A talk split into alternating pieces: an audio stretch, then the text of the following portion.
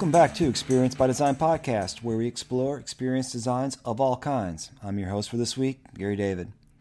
As we reflect on this current moment in our history, it is perhaps sobering to think that it took a pandemic to create this sense of collective appreciation for those who are being called the frontline workers. At least in healthcare, we as a society, for a long time now, have admired doctors and nurses. Medical environments, with life and death decisions being made, have held our collective fascination as evidenced by the television shows that are focused on healthcare. And if you think about all of the shows on healthcare, there's a lot of them. From going way back, even to before my time, Marcus Welby, MD, to a more contemporary show, Grey's Anatomy, which I've never watched an episode of, and even to Quincy M.E., who was a medical examiner, and I always had a hard time envisioning Jack Klugman as the romantic lead, but that's another story for another time. And of course, the soap opera, the famous soap opera for those who grew up in the 80s, General Hospital. We love our medical shows. We're fascinated by medical shows. We can't get enough of them, and more and more keep coming on television. When you think the story has been exhausted, there's another medical show coming up to uh, fill fill our idle time. But by and large, those shows focus on those who are delivering medical care, rather than all of those who are involved in the delivery of health care itself. When one show does stand out different in this regard, and that's the show Scrubs. If anybody's familiar with Scrubs, offbeat comedy about uh, me- medical residents becoming doctors. At least in that show, one of the main characters was the janitor. He was played by an actor named Nick Flynn, or I'm sorry, Neil Flynn.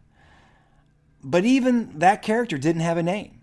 If you go look up the janitor in Scrubs, you'll find out that was his character's name, the janitor. He was just referred to as janitor. And while he was a major character, he didn't even count enough to carry an actual name, besides whatever his profession was as being a janitor. But at least he was there. He was there in the mix, providing an essential service as a frontline worker in a healthcare environment. And if you don't think janitors are important as frontline workers, I actually wrote a blog about this point and just think about who's responsible for cleaning the healthcare environment itself when you have all those germs floating around. It's the janitors. Patient experience isn't an ever expanding area of work as hospitals, and especially hospitals in the United States for our international listeners, who are trying to compete for higher patient scores in order to not lose valuable reimbursement dollars. And it's kind of interesting to see that reimbursement can be linked to patient scores of how they evaluate their services and their experiences. It's perhaps understandable that a lot of attention is therefore being paid to the patient experience as a direct point of care, as a direct point of contact between clinicians and patients. And just more generally speaking, what happens when a patient is receiving treatment. However, this view is dangerously myopic. There's a lot more that goes into the patient experience than what happens when one is seeing a doctor or a nurse or getting a test. There is the entire patient journey from symptoms to schedule to arrival, appointment, diagnosis to payment and many, many more steps and touch points in between all of these. And it's a very gross simplification of what patient experience is in terms of the patient journey. And even this doesn't even capture the whole story. Along with patient experience are the employee experiences of those who work in the healthcare context. Thus, rather than just thinking in terms of patient experience, we are really thinking of a healthcare experience that encompasses an ecosystem as complex as the healthcare institution itself. So, to help us untangle all of this, we have on today's podcast Steve Koch, Senior Vice President and co founder of the consulting firm Cast and Hue. Cast and Hue is a company that focuses a lot of its business in the healthcare space, not exclusively, but they do a lot of work in healthcare. They describe themselves as integrating, quote, empathy, observation, behavioral psychology, and technology to, quote, cast a light on the people you serve and gain a deep understanding of their perspectives, end quote. Adam and I, being ethnographers, we love the idea of focusing attention on people. That's what we do as ethnographers, right? We focus attention in context on people and what they do in those contexts, trying to understand and capture their voices. And similarly, Cast and Hue uses human centered design methodologies to co create solutions with their clients to help them better understand their complex environments and then design approaches to develop better experiences. So they're very much in this realm of participatory design or co design of solutions based on design thinking methodologies. We cover a lot of territory with Steve in this podcast. We explore how human centered design can be leveraged in healthcare environment to create not only better experiences, but ideally better healthcare outcomes and better employment outcomes for everybody involved. Steve lets us into the Cast and Hue playbook so you, the listener, can see how to use these transformative approaches in your own organization and your own work. No better time than right now to understand the healthcare experience, and we hope you enjoy our chat.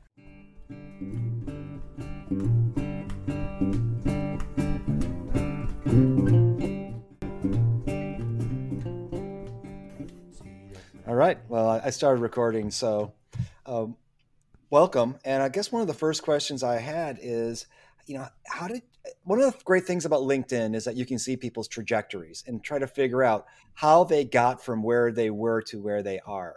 So, how did you get to where you are from where you were based on that LinkedIn journey? Because you have a lot of stuff there. Yeah. And it's, it's, you know, it's, I don't know if it's a linear path or a circuitous path of how you ended up doing this work with Cast and Hue on, on experience design.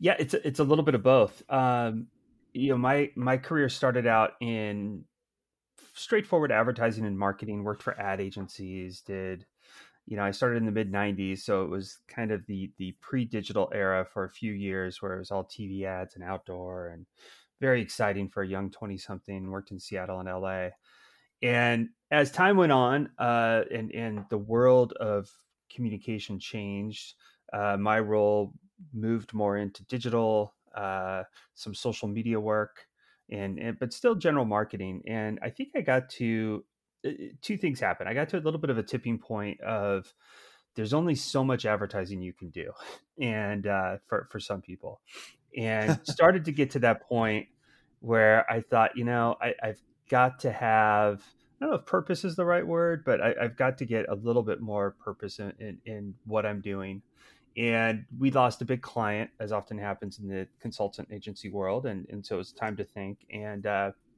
it was really a convergence because the organization i was working for at the time uh, i was i was doing some work with their strategy group which included ux and we had started this is around 2010 2011 or so we had started to do some apply some of what we considered the ux uh, uh, work to in-person experiences so started to do you know learn about journey mapping and and, and steal some ideas from people we found and and and create that and uh, and as we got more into that uh, we recognized that we were doing something different and, and that's when we started to think about how could we develop this into a service and so it really became this convergence of ux into cx um, we were doing a lot of work in healthcare at the time just general marketing and things of that nature. And we started to recognize 2013, 2014 when the Affordable Care Act was about to go into uh, go go into play, and HCAHPS scores were going to bring in a whole new world to uh, to organizations in healthcare. Uh, that our work could be really valuable to them, and that, and then I was asked to join that and, and see what we could start up, and I, I jumped at the opportunity. Hmm. With the HCAHPS scores, it's interesting because this is about the time, you know, or maybe a little bit before when patient experience started to become more of a thing, you know, yeah. and it, I teach in a UX program, Adam does UX stuff. And it's one of those, one of those kind of sticky things about what is the relationship between all of these experience channels like UX, CX, PX, fill in your own X, whatever it is. I usually say SX, but then people don't understand. I mean student experience. I think I mean something dirty. But all of these different experience channels and you know how they both diverge from one another, but also how they're related to each other. And it sounds like you were wrestling with that as well as you looked took you say steal, I say borrow, liberally borrow those things from UX and apply them to more of a CX environment in healthcare. Mm-hmm. Yeah, I think that's something that that we saw when we started out, and I think that's something we still see today, especially in healthcare, and especially a lot of our work you know, probably about half our work is with hospitals and health systems, and I'm seeing that that that balance, trying to figure out that right balance today between what you might call customer experience and patient experience. And if you want to start a good conversation at a hospital or health system, you say, well, what's when, when what's the difference between a hospital or I'm sorry, between a patient and a customer? And that'll get right. going for a while. But you have to think like that because what we see is the patient experience. And what I relate to that today is very much the HCAHPS. Here's what we need to, uh, here's what we're, the government is grading us on. Um, these are key areas where we know surveys go out. Um, and it, it can affect our reimbursement and their right. and things of that nature. Uh, the more forward-thinking hospitals and health systems are starting to think about customer experience, and I'm starting to see more and more uh, organizations bring on those those types of positions. You know, uh, Intermountain Health in Utah just brought on a gentleman from Disney, and his his title, I believe, is Chief Customer Officer um, from Disney. Because yeah. that's interesting because I was, you know, do I do some work on patient experience, and there are a number of books out there about why your hospital should be more like Disney. Yeah. And people don't believe me when I tell them that there's books out there that say that, and they're like, "Well, wait a second. One's an amusement park, and one's a place where I get, you know, colonoscopy exam."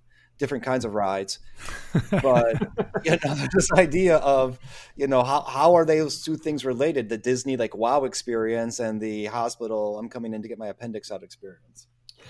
Yeah, I uh, I talk about Disney a lot actually when I when I present to, to folks in healthcare because there the Disney has you know so many great uh, so many great areas that they focus on when it comes to understanding the experience and, and one of my one of my favorite things to talk about is the peak end rule i'm sure you guys are familiar right. with that and so I'll, I'll tell the story about you know let's think about the experience people have at disney and there's ups and downs the rides are great uh, there's the kids love it, but there's long lines. There's inevitably a meltdown at some point in the day.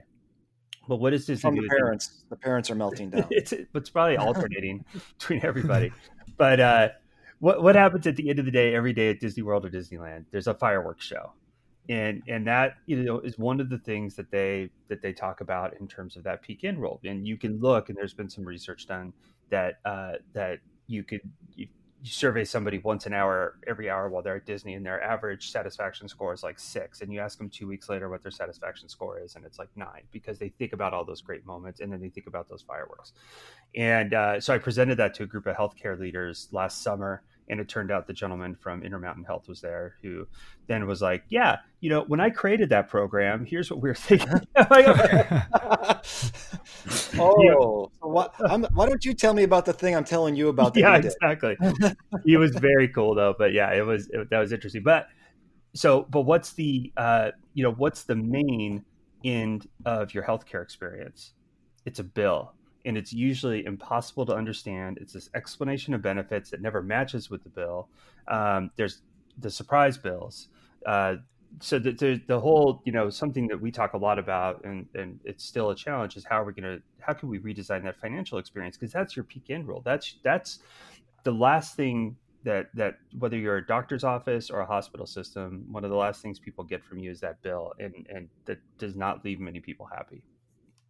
We actually had a podcast uh, earlier on with a gentleman named Jason Yardley from Avidyne Health on the patient experience, the bit, the billing experience, and they were creating an augmented reality app on your phone that you could hold over your bill, and a person would pop up and explain to you what part of the bill that you were pointing your finger at. To to your point, right? This idea of how do you create the most painful part of the journey you know which again in the colonoscopy example it's hard to imagine the bill is the most painful part but it can be yeah. Because not only is the financial, but you can't read the thing. It's not written right. from a customer perspective and mm-hmm. any or the patient perspective in any kind of way. Yeah. Yeah. I, th- I, think one of the other pieces that, that jumps out to me too, um, actually just real quick, in case listeners don't know what the peak end rule is, right? This is a psychology principle that um, we tend to remember like the most emotionally intense part of an experience and the end of it, right? Um, and so like fireworks is a great example at Disney because it's like your day is going crazy. Like you may have loved the Star Wars ride, but waiting in line and your kid's melting down and it's hot and you lost your wallet or whatever, and you're going crazy. But then at the end, the fireworks and suddenly it's like, oh yeah, man, that was that was a great day. And you're like, was it? you know, we don't we don't remember the crazy the crazy middle parts. And so, like the patient experience is so interesting with the question of a bill. And, and the other thing I'm thinking about with this is, you know, even even when you if you're at a hospital or at a clinic visiting a doctor and you have to go from uh, the waiting room in, into the you know the examination room and then you have to go get a blood test or something in the same area. And even actually you know is there someone there to help you know where to go right? Um, or like how to get there? And this is something that i mean i, I experienced actually a few weeks ago. I was, I was, you know i don't go to a giant hospital. I was going to one in my neighborhood uh, in somerville mass. And um, yeah, I was going between the exam room and going to, to get a blood test, and, and just this idea of like, well, where where is that? And someone just kind of points to the hallway, and it's like, um, there's these moments that you notice of disconnect of that, where it's like where the experience is broke, where the experience is broken between two different two different experiences, right? And so those are these really interesting moments where it's like you see the sutures, right, the stitches between the different experiences, and like that, um, to me, I think is one of the most interesting and and like um, like cool spaces for innovation of patient experiences. How do we stitch the different parts of the theater together, right? Um, so like yeah. the hallway itself is is part of it, right? And that's also the other thing with Disney that makes me think about too is that you know they you have to wait in a in a 30 minute line, but they try to make the line itself interesting too, right? It's like part of the experience. Um, and that's some of the stuff they've done that's so interesting. I mean, can you imagine?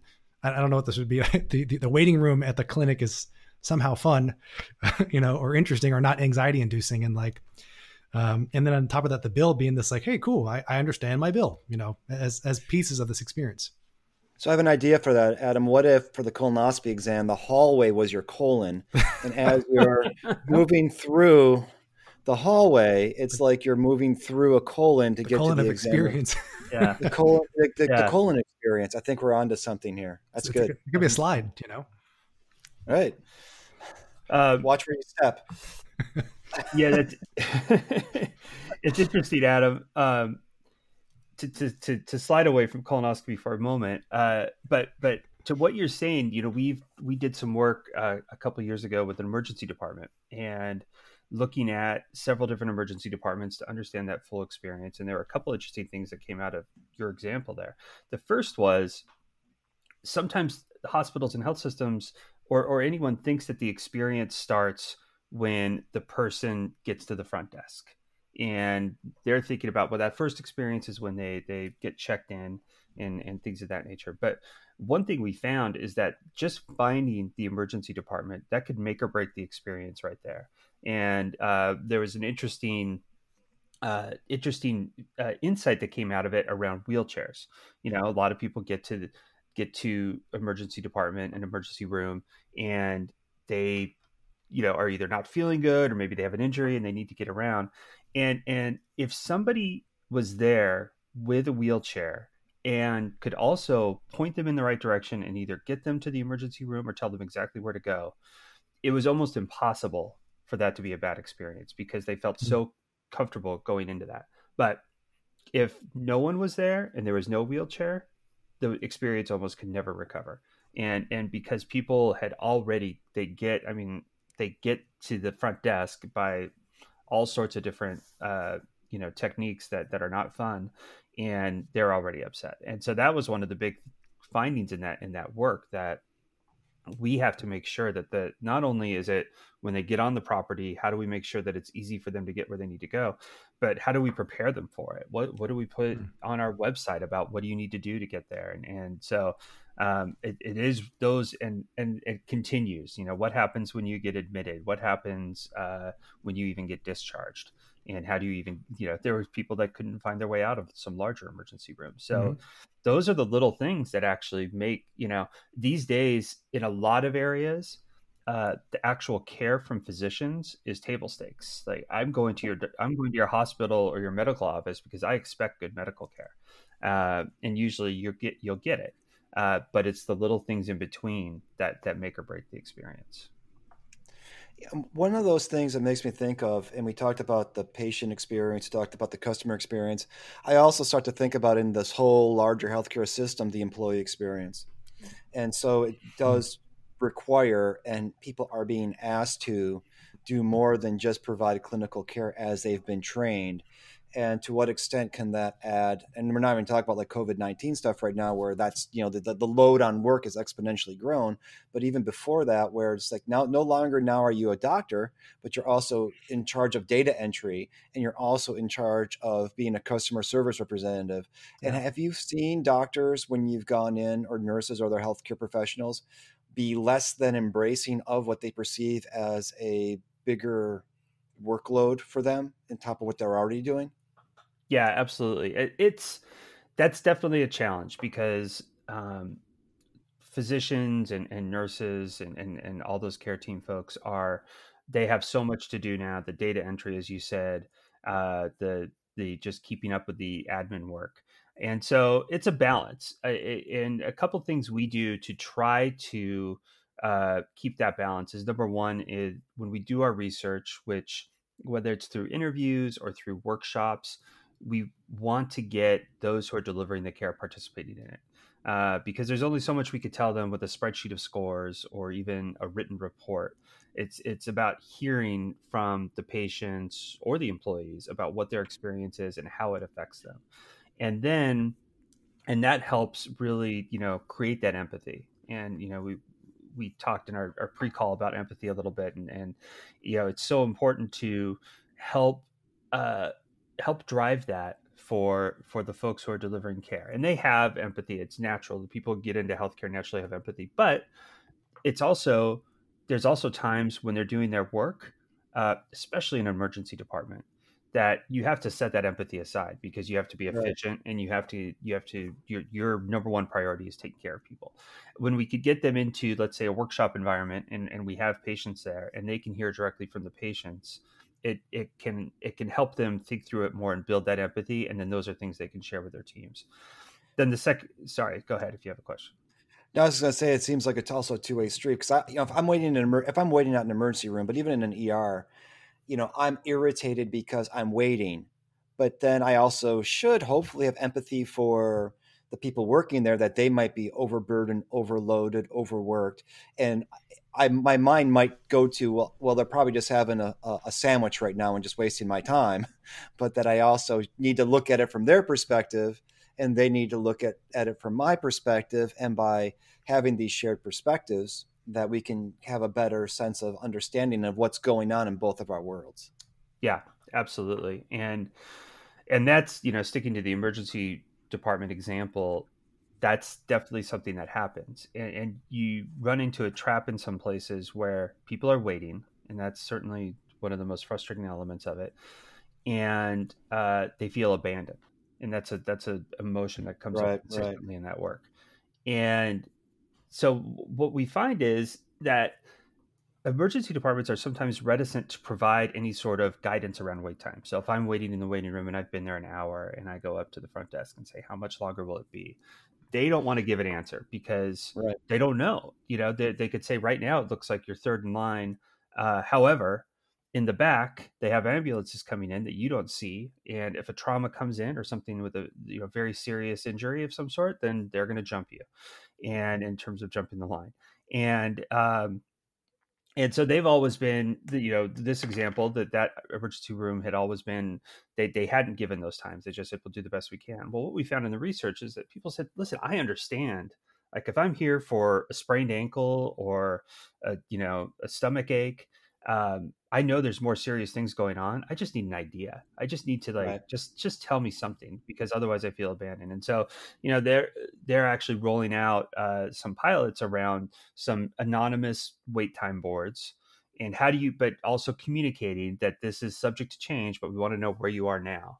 And um, and that got a lot of positive feedback when we went through some of the uh, some of the ideation workshops and testing with with patients because they just there's this people don't want to be abandoned and they and they don't want to be treated like a number. They just want uh, you know treat them like a human and be honest and let them know what's going on to the best of your ability.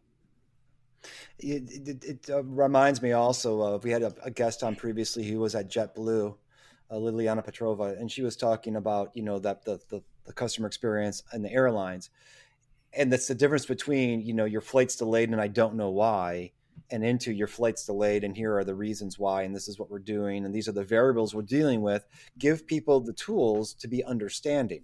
If you don't give them the tools yeah. there's a there's a great book that i that i read as a graduate student called improvised news and it's about the sociology of, of rumor. And one of the main takeaways was if you don't give people information they will make up their own and they will construct their own story. and you really, as a as a as a business, you don't want them doing that. You want them to have the narrative based yeah, that you want them to have based on the information you can provide. And it seems like that's exactly what you're advising your clients to do as well in the in the ER environment. Yeah, that's I I love that. Um, I wrote that down so I can start uh, uh, borrowing that quote. But uh, give people the tools to be understanding because that's really what it's about. And especially in healthcare, where, where a lot of what we do uh, happens, there's still some leftover, maybe a hangover, if you will, of that paternalistic approach to healthcare, hmm. um, mm-hmm. where the doctors will tell you what you need to do and you just do it. And it, and we're in this era now where there, there's a lot more uh, collaboration in healthcare. Uh, obviously, we as patients and are are much more knowledgeable and and and folks are working through that. But some of those the little things about the paternalistic elements of healthcare are still there. Like I'm not going to tell you how long to wait because you won't understand the the world, the complex world we live in of how we bring people in by acuity as opposed to the what time they showed up or things of that nature. So, um, but if you start to educate people, give them that information, they are much more understanding. Hmm. Yeah, no, that, that I mean that that's that's I love the idea too of this. I, I want to read improvised news too, but this idea of of like, um, I mean, even around COVID right now too. I mean, as you both have probably seen, there's there's a pretty strong set of rumors flying around about the origin of the virus. Um, we're not going right. to get into this, but um, or not the details of it, but just like you know, it's interesting that like this is a, an example of of what you're saying, where it's like it's a very large scale um, happening. Obviously, it's it's global um, and that people want answers. They want to have some level of, of, informed of what's happening, you know. And for a lot of people, the idea that nature is just random and, in, in evolution and things happen, um, and here we are, um, doesn't feel good, right? There's no meaning behind right. that, and so we have to find some level of meaning. Uh, in, in hence why people love conspiracy theories. But um, you know, barring that for now, at least, like the idea of just in the patient experience too of being in the in the waiting room and just like giving me an idea gives me some sense of control over my environment even though it's like i'm not going right. to do anything but I, now i know my ass is going to sit in this chair for 20, 20 more minutes at least right um, and that i think that like there's it's funny because like things as simple as that as you're saying steve of like treating people like humans um, is is you know both a basic courtesy, but at the same time, like it's actually helps with efficiency. Because the other, the other thing I'm thinking about with this is like there is this tension between empathy and treating people like humans and efficiency sometimes. Yeah. And so I'm really kind of curious about that that dichotomy. And so if you've run into stuff uh, about that in your workshops or things you've seen in cases, or like how do you how do you like balance those two those two tensions, or how do patients or hospitals?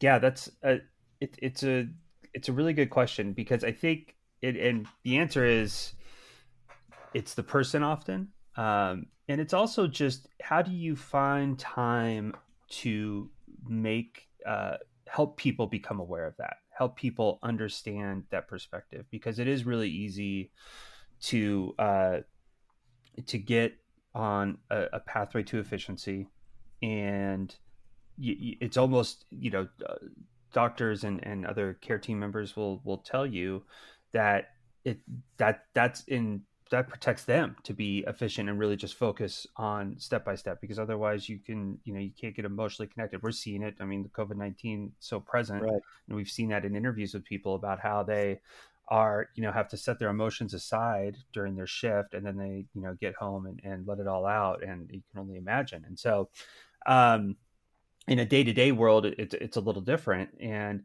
so i i think part of it is you know we we have our workshops and those are always valuable to the folks who participate in those but we're talking about uh, you know one percent or less of the staff you know we're you know thousands of people working at a hospital system and so um, how do you bring that out? And and uh, it's challenging and it's something we're continuously working on you know for instance how do we use the, the video to really showcase these patient stories and and demonstrate uh, some of the challenges they face. At the same time, it's also a balance between there's little things uh, or big things that a patient might face in the living room, or I'm sorry, in the waiting room, or uh, around wait times and around just uh, having that control. And that's not related to care. And so balance that between like, hey, this isn't a uh, indictment on the care you're providing, but it's right. important for you to know what happens when you're not in that room and when right. you're not there and and there might be some little things you can do to help with it. But yeah, it, it's definitely a challenge, Adam, and it's it's something that we're continuously working on. Uh, you know, part of it is who do we get to participate in our workshops? Can we get people who are uh, leaders that that can socialize ideas very well, that can take what they learn when they sit down with patients and, and bring that in. Um, we also do some training with our clients so that they can bring just some human centered design principles just around building empathy and around solving problems. And they can bring that into their own departments. And just even if it's small little exercises with groups during a weekly meeting, it can be super helpful. So part of it is just demonstrating to people that, that there, if you can take yourself out of that environment that you're working in every day and just hear from those you serve, it can help you gain perspective, help you gain empathy and and help you understand some of some of the things that that that can uh, that can benefit your the experience for not only yourself but your patients and your staff. There's this element that this reminds me of you know from sociology. I, am assuming anthropology is something like this as well around role theory, and it's you know if if I'm in this role of professor, it's hard to see things from the perspective of student, and you know it's been a while since I've been a student, but all of us have been patients all of us are customers. And so it is kind of interesting, right? When you start to think about trying to get people in these environments to think like to think from the patient's perspective when they themselves have occupied that role. And so do you ever try to get them to, to think about like, you know, remember back to when you were a patient. One of the one of the things I did with a company I was working with with their call center, I said, you know, this is a call center staff, and I said, you know, let's think about the worst call center experience you've ever had as a customer. What was it like? And then we went through that list, and I said, okay, now don't do that. That was kind of the takeaway from it. Have you ever do you try to get them the role shift, or, or you know, think about themselves not as healthcare professionals but as patients as well? Yeah, definitely a little bit, especially as we uh, as we prepare them to engage with patients, because that's one of the big challenges. It's not a big challenge, but it's something that's necessary in terms of we don't want people to go into a workshop and be defensive and right, and right, it's right. very easy to say uh, oh well that shouldn't have happened because our process states on uh, page 46 of the handbook third paragraph down that you should have done the, or the nurse should have done this this and this. Well, that that's what it's supposed to happen but here's what happened to your patients. But so so yeah we'll go through exercises and and have you know share some stories about what's happened um, to you personally or a family member. And people have it and some of the times it's it's just take that step back and think about it I will also say what's interesting too to connect it to this point is that oftentimes what is a catalyst to either an organization taking action to engage with us or even further down the road ensuring that some of the new experiences that come out of our work actually get implemented is a senior executive having an experience at their health at their own healthcare system and and seeing some of the things that actually happen. And it, it's it your it's your example is spot on because they can you know read all of the uh, you know spreadsheets and they read the HCAHPS reports and and the the social media comments and things of that nature. But until it happens to them, or they can really experience that, whether it's through a friend or something like that of that nature, they it they sometimes don't take action. So going back to the colonoscopy example, if I may. Yes.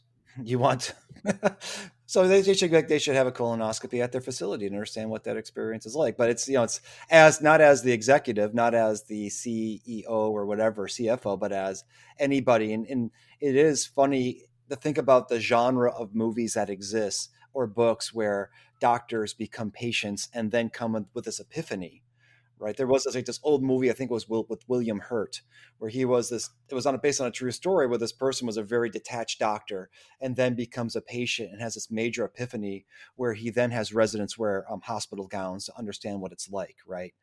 And this kind of there is a whole thing around that where the shift takes place through the physical embodiment of the role through wearing the clothes and everything else. And it's by doing so that you develop this sense of empathy. Yeah, yeah, absolutely.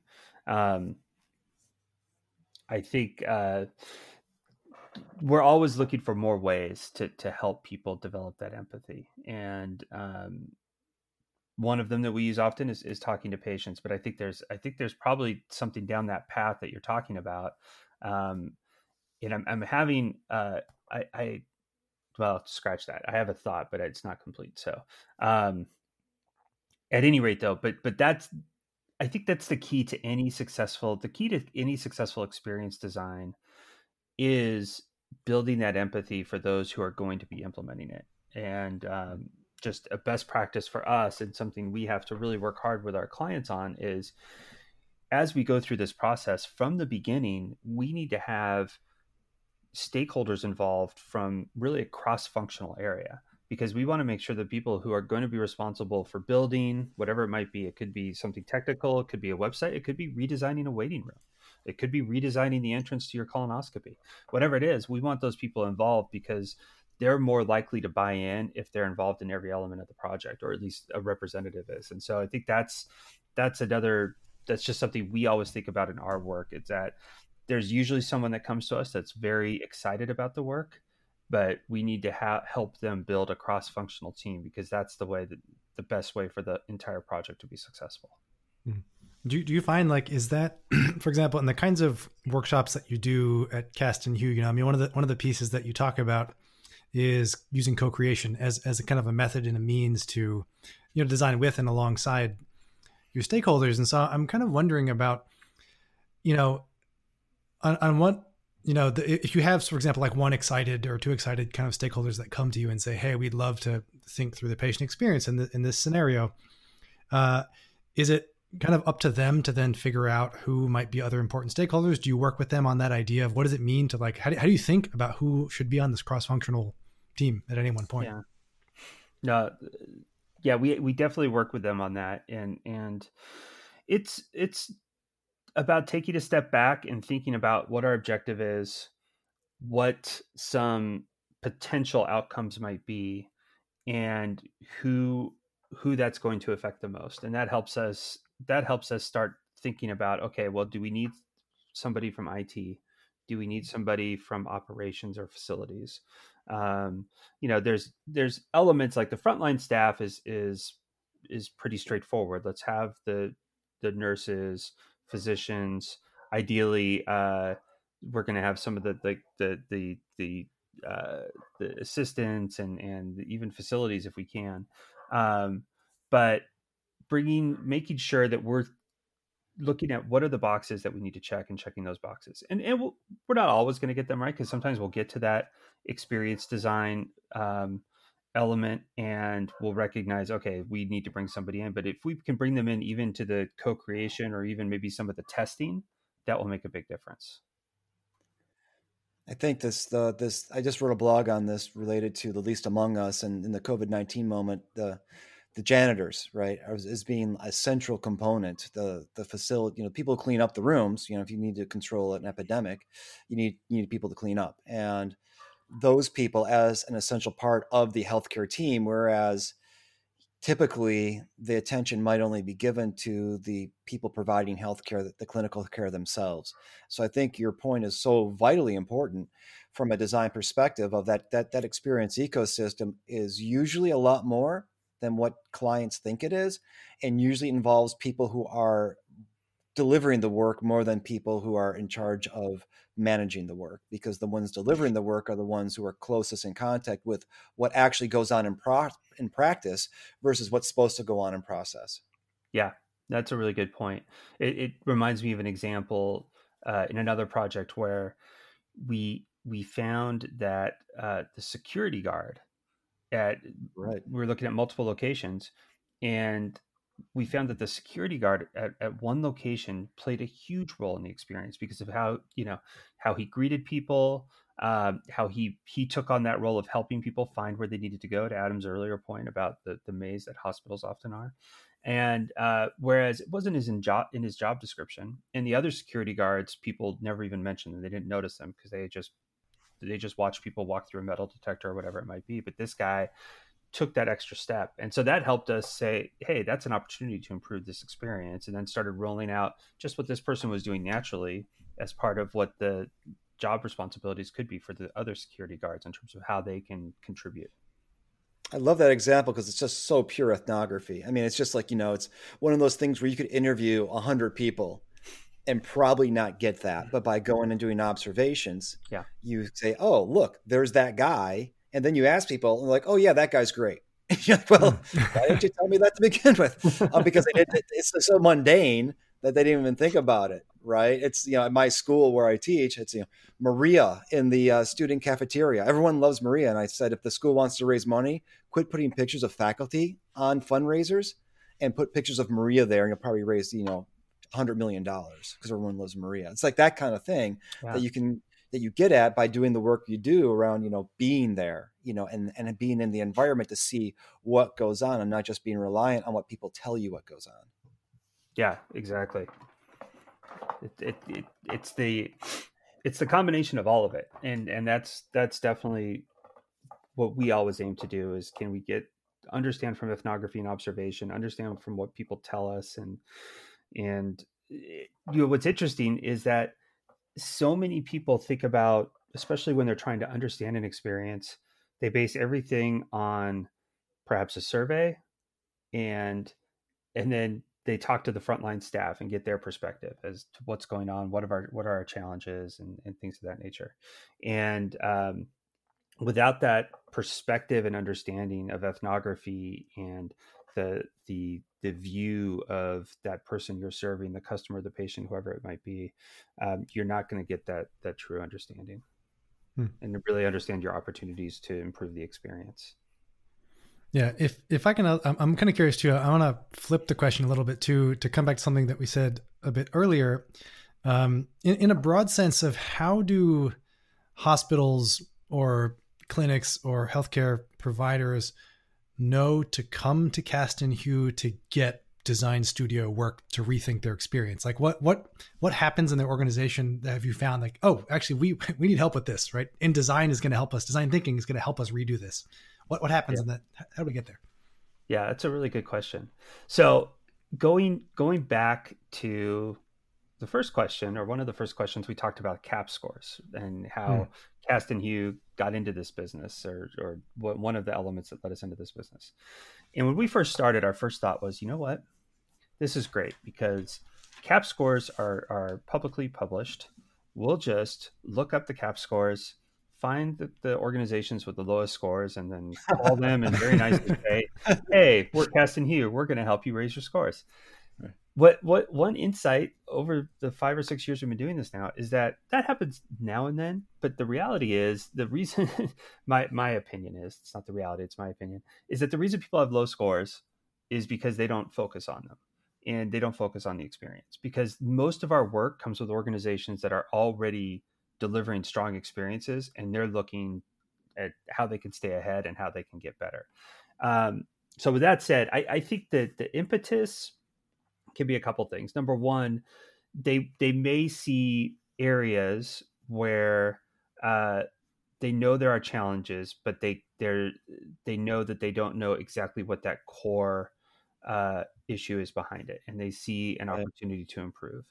Um, competitive issues are are often the case, and you know where they just see that perhaps they have competitors in their in their market that are doing things differently that patients are talking to them about and they recognize that it's not just a quick fix but they need to really understand the experience they're delivering and and and how they can uh how they can you know really compete better and you know finally i think there is and, and, believe it or not, it's slowly but surely getting there. But there is a focus on this idea of consumerism. You know, I talked about the the gentleman from Intermountain from Disney, and there's a few other stories like that and uh, Piedmont has a chief customer officer too. Their hospital system in Atlanta, and there's there's a handful of others, and um, and so that's there. There's a they're on a journey to consumerism because we thought it would happen really quickly uh, maybe you know seven or eight years ago that people would take more of a um, personal stake in their healthcare decision making and, and how they look at their healthcare. It's been a much slower process, but it's getting there. And uh, and so that's that's the other impetus often now that that we talk to folks, and they just recognize that uh, if they're going to, especially the way the health systems are, if they're going to create an environment where they're successful, they need some of those elements of consumerism. They need people that are loyal. They need people that become advocates and actually talk about their experience. And it get back to the fact that uh, the care is table stakes. Um, they're not going to go get the care if they don't think you have good doctors or, or physicians. And they feel like most hospitals and health systems have good physicians. There's you know uh, some some some examples of uh, that that don't fit that, but for the most part, that's what that's what consumers tell us and patients tell us. So there's definitely that need to create that consumer centric experience and understand where their gaps are, and and I think that's that's when I have conversations with people reach out to us, that's that's most often what happens, and it becomes a strategic objective, and that's that's when they're going to be most successful is when it's something that the uh, uh, that that the organization is seen as a need uh, across uh, across their all their service lines. It is fascinating to see how one of the things being brought forward by the whole COVID nineteen thing is that hospitals are. I've heard stories of hospitals laying people off yeah. right now because their elective procedures, which they make money on, are no longer being scheduled because of COVID 19. And so they're not making the money they normally would through those procedures. So they have to lay people off, which is kind of a weird thing about our healthcare system. At a time of a, of a pandemic, you're laying people off in the yeah. hospital. But setting that aside, it does go into the competitiveness around certain kind of procedures. I mean, I can, you know, we're here in Boston. I can go to Dana Farber if right. there's a cancer situation, but then you have advertisements for Anderson or Mayo or or whomever. That's that's they're they're trying to compete um, to bring in people to get care through their institutions. So you have almost these not franchise sites, but you have Mayo in Arizona, you have mm-hmm. Anderson, you know, from Houston, wherever. You have, you know, Boston hospitals, you know, Dana Farber, wherever. And so it really is a kind of a fascinatingly weird landscape to think about hospitals competing to try to save people's lives, yeah. right? At the end of the day, by providing treatment. It really is, and uh, yeah, every element of what you just said is interesting. I think of I've been thinking about this, the effects of COVID nineteen quite a bit because not only are you seeing, you know, they're seeing lower reimbursement rates when they have the COVID nineteen patients, and so they're not the revenues down there. They're not able to do these elective surgeries. But then what's you know what's happening in a lot of places in the country because you know knock on wood there's been so far we believe some success in flattening the curve. Uh, the hospitals aren't uh, the hospitals that are incredibly prepared for covid-19 aren't getting as many patients as they thought. And so they're not doing elective surgeries. They don't have many patients. A lot of people aren't going to the hospital. And it is a weird situation. And uh, it'll be interesting i'm really following what's going to happen. Is there going to be any more help for hospitals with the the stimulus package? And you know what else might happen in that space um, and then th- to your other point the competitive area it, it is really interesting and um, competing to save lives. Yeah it's but it's where we are today. And and you know we have you mentioned mayo down here in arizona. We also have we have an md anderson in arizona. We have cancer treatment centers of america just to name right. few, and we also have other you know hospitals offering that care. So there's and, and what's still interesting is that um, people uh, patients don't often know that they can i think of it less as competing but at least as patients have choices especially when they get a, a very serious diagnosis like cancer. And how do they think about that? Because how do they look at what their options are?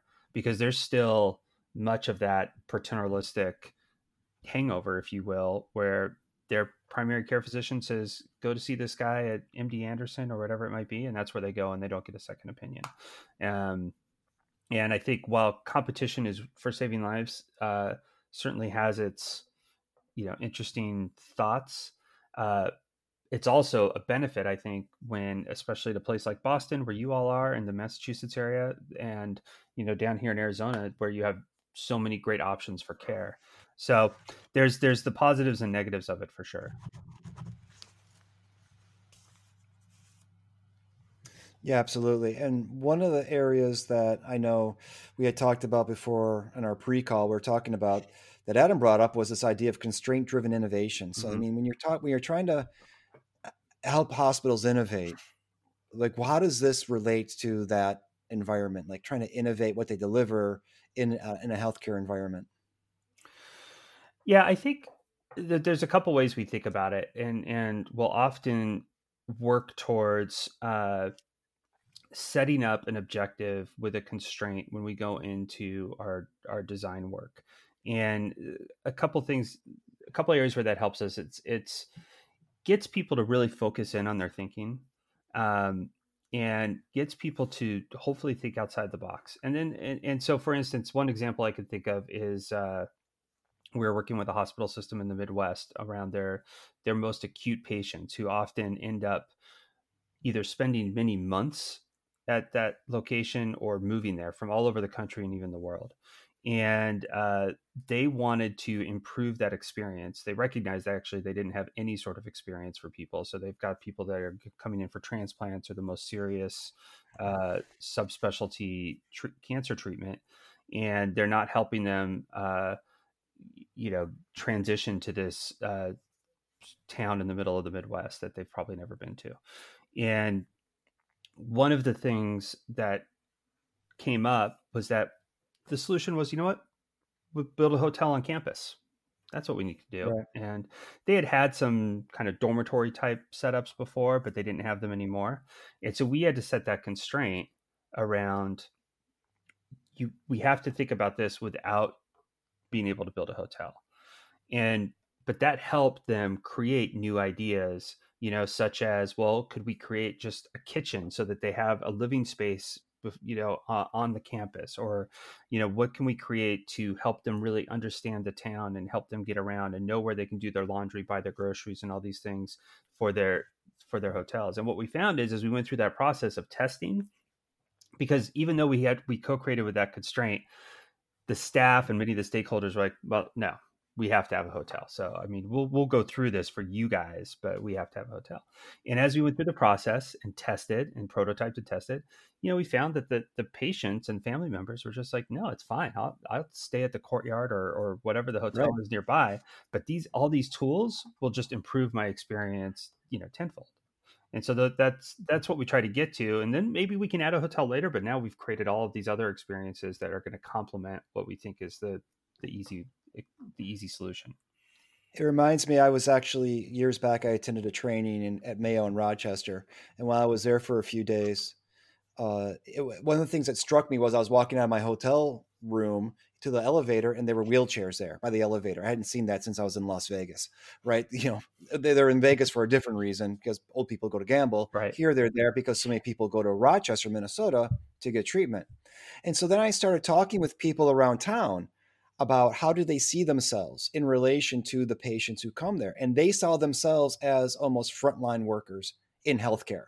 The entire community saw their role as rallying around healthcare and actually ended up writing a blog about this and then i got contacted by someone from university of minnesota rochester they started to do a story on it through their class you know cool. having their students go out and interview people around the community about how they see themselves as um, points of care for the people visiting Rochester. And it was very much like you were talking about.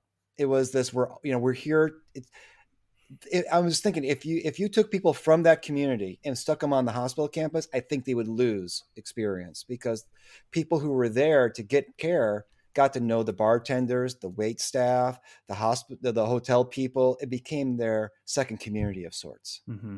Yeah, yeah, absolutely. I think I, I, I think that's that's a really great example, and and you know Rochester's a, a I've actually never been there, but I've, I've read a lot about it and the role that Mayo plays there, and I, I could see that that happening and, in how you rally around people, and uh, and that's important to patients because the, the the interesting insight, one of the other insights that came out of that work was just people it, when you're getting medical care that serious, whether you're the patient or the family member slash caretaker, you don't care about anything else about care, and so one of the insights was they do want us to play a role in helping them because they're not even thinking about groceries. They're just going to get whatever they can from the vending machine or whatever it might be.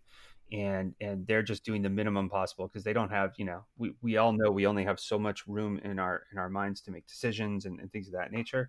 And so that became a big part of that project is how can we give people the guidance that they don't even know they need. Right. Yeah, I think that's one of that's one of the, the I mean, perhaps the coolest spaces in terms of like uh, what we might we might call anticipatory design, right?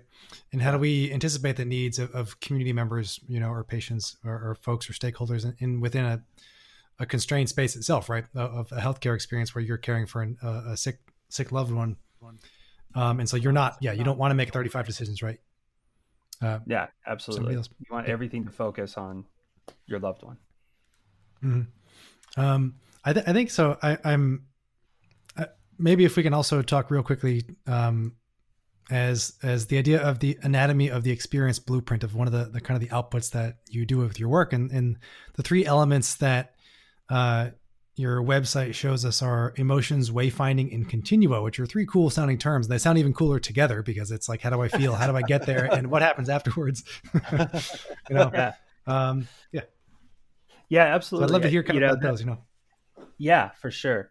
Um, yeah so so experience blueprints are often one of the key deliverables in our project so we'll go through a process of understanding the journey through journey mapping ethnography interviews uh, and then we'll go into that co-creation that we touched on a little bit and there's a lot of ideas and a lot of insights that come out of that and we summarize that as as almost the if the journey map is a look at the past the experience blueprint is a look at what the future should be and um, and so one of the key elements uh, there's several key elements in the experience blueprint. So one of them is continua. And continua we think of as experience themes that can really shape the touch points and journeys and we want them and you know it's the plural of, of, of continuum. And so we want based on our what we've learned from our journeys what we've learned through co-creation what are the themes that should be consistent throughout the whole process? It's almost like when you're looking at from a brand perspective the brand values or communication values that we want to be consistent. So we'll look at continua and it helps us understand um, what what needs to be there and and then helps guide us both with the current experience that we're creating and what's in that experience blueprint to ensure that we're being consistent throughout. Are there you know one of the continua might be empathy or it might be um, developing understanding or giving the patient control? And how are we ensuring that through each phase of that journey that that that continua is there? So um, it really you know how do we create something that that that expresses the needs of, of the patient or the customer throughout and to ensure that not only for these experiences but then down the road post cast and hue and they're creating new experiences is it rolling up to that continua because we know that this represents the needs that are most important to those we serve. Um, wayfinding is is another element that we have on our experience blueprints. And it's interesting because it's uh, it's both hey, where do I go next? Because we've talked a lot, especially in healthcare, how important that is in terms of how do I know uh, where the next office is. You know, Gary Mayo is a great example. They do some really cool things with wayfinding up in up in Rochester in terms of how right. people understand how to get to the next office, and it's such a huge campus and things of that nature. Um, but it's also we also think of wayfinding as just how do I know what's next? Uh, what's going to happen next in my experience? How how are we communicating to people and giving them that sense of control that we touched on earlier? And so that's an important element of the experience blueprint. So at each step of the journey, each touch point, are we being uh, are we being you know focused and and um, under and communicating to people what's going to happen next so that they have that sense right. of control and so that helps us there um, I apologize, Adam. What was the first one you asked about? Uh, emotions was the first one.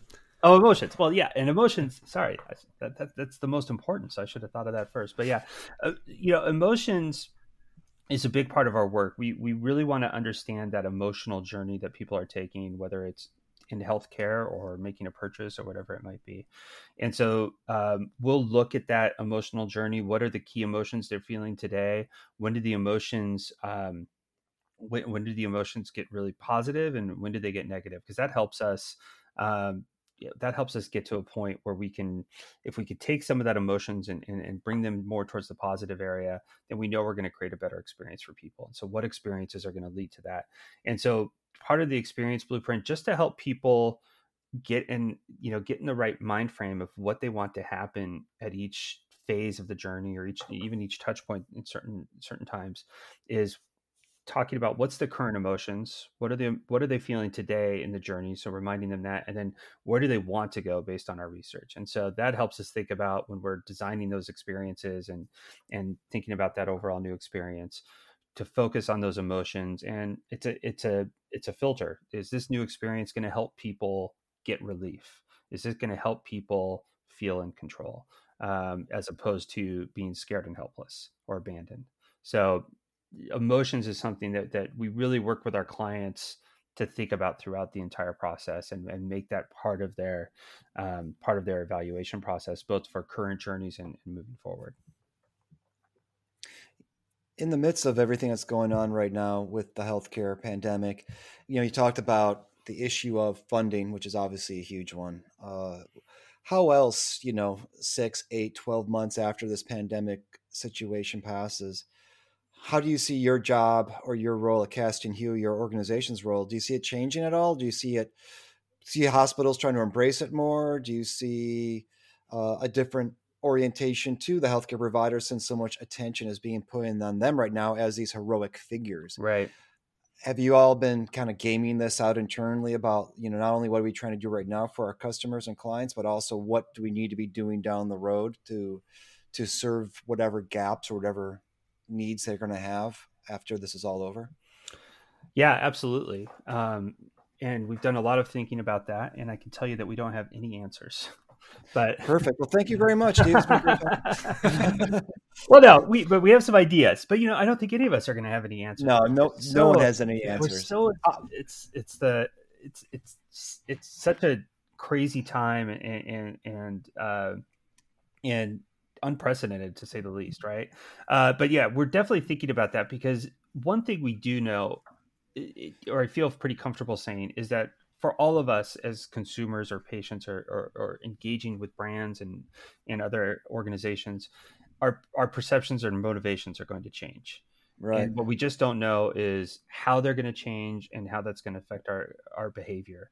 And but that's where I think that will be able to play a role for our clients is help them understand that and help them understand how they need to shift their experiences, how they need to shift how they communicate, um, how they need to think differently about their customer base or patient base or however it might be. Because I don't know how people are going to make decisions. I think there's, uh, you know, we talked about the revenue challenges and one of the things that hospitals and health systems will certainly be thinking about is like well how can we get some of those elective surgeries back? What do we have to do to make our or to, to, to make our facilities safe for people where people feel comfortable there? Um, what how are people going to make those decisions?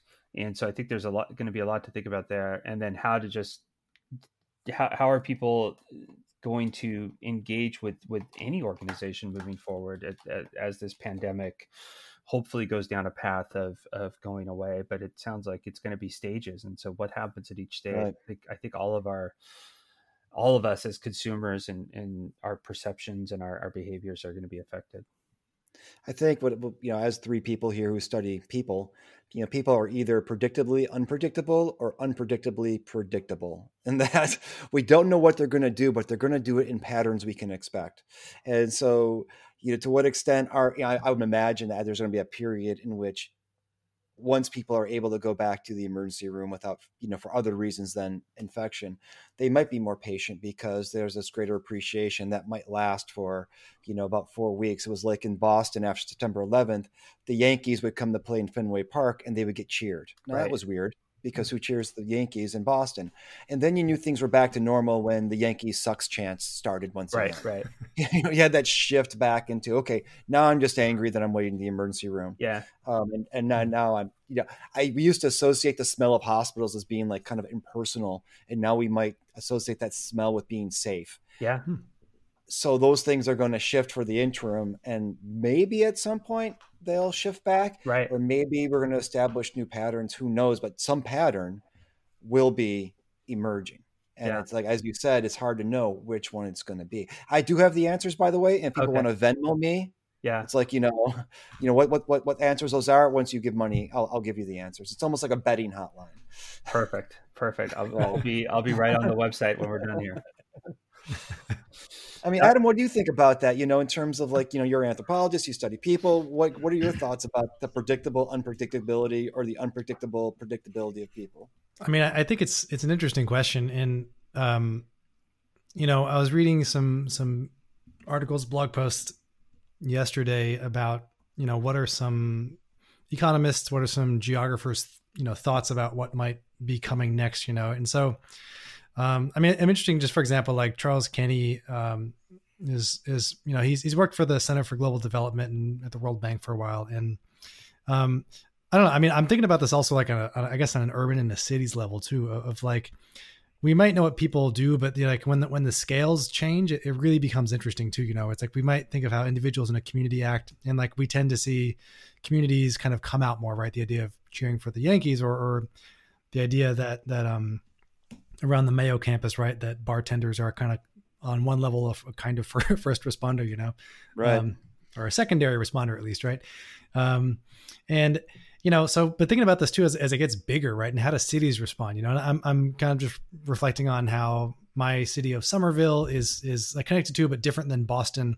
Um, but like we get we get wrapped up together in Massachusetts in the Northeast, um, and how that might differ from Arizona and or Seattle, right? Um, or Texas. And I think that's kind of interesting too, where it's like, you know, are there patterns that we're seeing at different scales of how people respond, you know? And like, I think that we are seeing positive changes and positive patterns at a local level, right? I think that's great. You know, I think it's great to see how community does seem to come out at times like this, right? I mean, I'm even thinking of the the Nextdoor app that I see people on all the time, right? Since we don't talk to our neighbors anymore, we at least have an app that we can pretend that we do, you know, and uh, and share what's happening, uh, uh, you know, around that. I think Gary might be one of the last people in the United States that talks to his neighbor over the fence. Um, you know, we actually yeah we actually have all of our kids sheltering in place together. I think if one of us goes down, we're all going to go down. That's fair. So yeah, we, we actually do uh, talk to. We actually had a, a Easter egg hunt, which I guess you know if if if you see a pandemic erupt in Stowe, that would be our fault. That's in the Easter egg, right? Right. Um, I don't know, but just so just this idea too, I think is like really worth kind of contemplating how it happens, like localized, and then also thinking about in these these bigger scales of like how are we seeing it at a state or a city or a state or a regional level too. Um, and I think that's going to give us some really interesting ways to think about, you know, how do we also just contemplate the experience of how do we digest things like news and information, right? We want it locally. We yeah. also seek it nationally, regionally too. And like, you know, which of those news informational channels makes us feel well, which of us makes us feel ill, you know, and how do we, again, sew those seams together between like local community and national level news, right? And, uh, and so, uh, yeah, again, I don't know what the answer is there, but like, to me too, again, this question of scale, I think is really important and interesting, especially when we're looking at something like COVID that is and affects every level of scale we can think about, right? Um, so big design thinking, I guess, you know, from from yeah. local to global. Yeah, absolutely, and I, I think there will be some interesting regional differences because just from watching the news and, and talking sure. to my friends in different areas and, and how it's uh, affected different areas, it's you know you see the the pot, the places that are most dense, like Brooklyn and, and, and some of the other elements of New mm. York City, where people are getting out and, and cheering, which is so awesome to see. And and that and, and I'm sure that helps bring the community together. Um, we're much less dense here in Arizona and in Scottsdale, so much more of like a suburb. So we, are not. I I get out and cheer, but no one else seems to join me. But uh, is that uncomfortable at all? I mean, you're outside by yourself, just kind of cheering. Not in this. Now that I, you know, day 35 at home, it's like it's all good. it doesn't matter. but oh, it's, it's Steve. He just does that. yeah, oh, don't worry about it. no, but uh, yeah, it's going to be interesting to see. And I, I remember, you know, now I wasn't thinking about this in the same way back, at, you know, in the 9 11. The, the Yankee example is a great example. But even I was living in Los Angeles at the time, and there were changes. You know, we weren't personally affected in that city, but there were changes to how people engaged with each other. Uh, but I remember them not lasting as long as I thought they would. And so, and there were some things that right. lasted, but what's gonna what's gonna be sustained and and what won't be and this is so different than anything any of us have experienced in our lives that that it, it who knows but i think i think there will be some things that there certainly will sustain and there'll be some things that are like our our love hate relationship with the yankees that that may just be mm. temporary we all do. We all we all we all love to hate them, right? I mean, and, and there's one thing that's constant. It might be that, or you know, the Dodgers. Hard to say, but maybe once baseball comes back around, we can be thankful to engage in those pastimes and Absolutely. see what kind of new normal it is. I mean, and so this is going to keep you busy for sure at yeah. Cast and Hue uh, with uh, all of these emerging challenges and you know the uh, the good news i guess is that there's going to be lots of opportunity for engaging customers and others and in this newfound empathy that we've all uncovered uh, for each other. Let's hope. Absolutely. Well, thanks so much, Steve. It's been great. Yeah, what a great conversation. Thank you guys so much for having me on. We want to thank Steve Koch from Cast and Hue for taking us through the Cast and Hue process of using human centered design to help healthcare organizations create better and more integrated experiences.